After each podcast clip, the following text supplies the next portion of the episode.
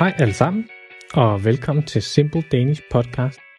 Podcasten for dig, der gerne vil forbedre dit dansk og samtidig lære lidt om livet i Danmark.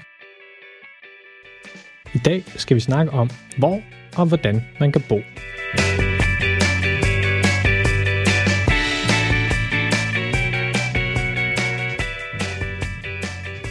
Først og fremmest så vil jeg gerne sige tak til vores Patreons, som gør det hele muligt. Siden sidst er der kommet to nye til, Birjan og Christoph. Tusind, tusind tak til jer.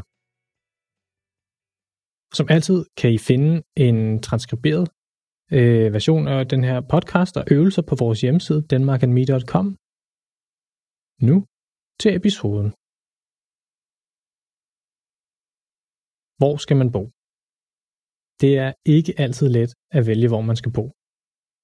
Skal man bo i en lejlighed eller i en villa? Skal man bo på landet, i en lille by, i en storby eller noget helt andet? Noget af det første, man skal finde ud af, det er, hvor man gerne vil bo. Måske vil man gerne have fred og idyl og være tæt på natur. Så kan man måske bo på landet eller i en lille by. Men så kan det også være, at man samtidig bliver nødt til at pendle til arbejde. Det kan også være, at man gerne vil være tæt på sit arbejde, eller restauranter, fier, butikker og andet underholdning, og så skal man måske bo i en storby i stedet for. Man skal også tænke over, hvem man gerne vil bo med. Man kan jo bo alene, eller man kan bo sammen med nogen. Det nemmeste og billigste, det er jo, hvis man kan bo hjemme, hvor man bor med sine forældre. Men det er heller ikke altid lige sjovt. Så derfor kan det også være rart at flytte ud og have en eller flere værelseskammerater. Man kan selvfølgelig også bo med sin kæreste eller ægtefælle, hvis man har sådan en.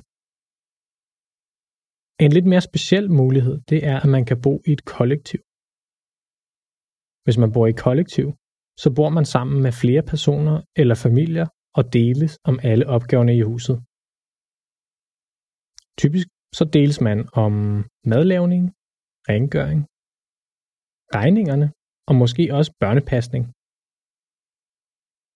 Hvis man har et kæledyr, måske en hund eller en kat, så skal man også sørge for, at man må have det i den nye bolig.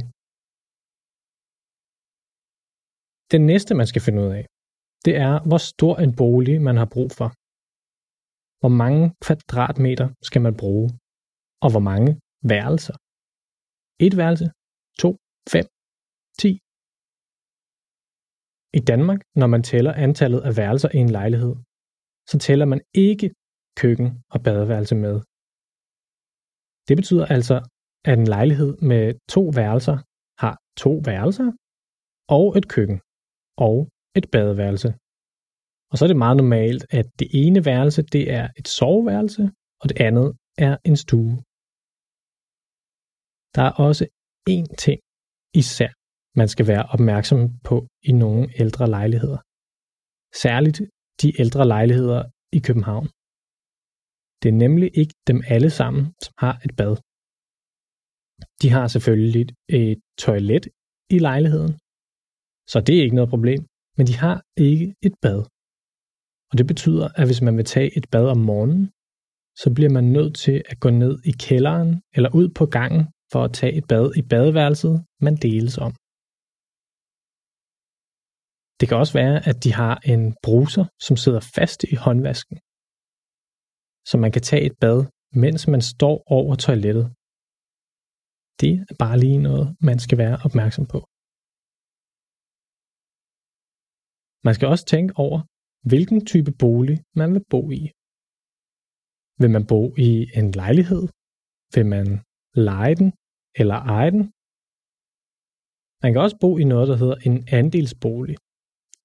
Og her ejer man ikke lejligheden, men man ejer en andel af en forening, som ejer lejligheden. Og så har man ret til at bo i boligen. Måske vil man gerne have mere plads, og så skal man måske kigge på villager i stedet for. Man kan også bo i et rækkehus, i et parcelhus eller på en husbåd, hvis man er rigtig frisk. Man skal også tænke over, i hvilken stand ens bolig skal være i. Man kan måske gøre et godt køb, hvis man køber et håndværkertilbud, altså et hus, som har brug for mange forbedringer. Men det er samtidig også et stort arbejde. Så måske vil man gerne have noget, som er nybygget, eller i hvert fald ny istandsat.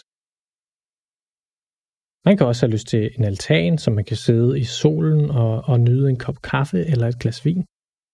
Og hvis man har grønne fingre, så vil man måske gerne have en have, hvor man kan dyrke grøntsager, frugter og urter. Det kan også være rart at have en have, hvis man har børn, som skal lege udenfor. Hvis man har mange ting, som man ikke bruger, så kan man også have en kælder eller et loft til opbevaring. Der er også andre mindre ting. Måske vil man gerne have et åbent køkken, en brændeovn eller noget helt andet. Og hvis man leger, så skal man også tænke over, om lejligheden er møbleret eller umøbleret. Det næste spørgsmål, det er så at finde ud af, hvad har man råd til? Lige nu i 2021 er boligpriserne det højeste, de nogensinde har været. Så det kan være rigtig svært at finde noget, man har råd til.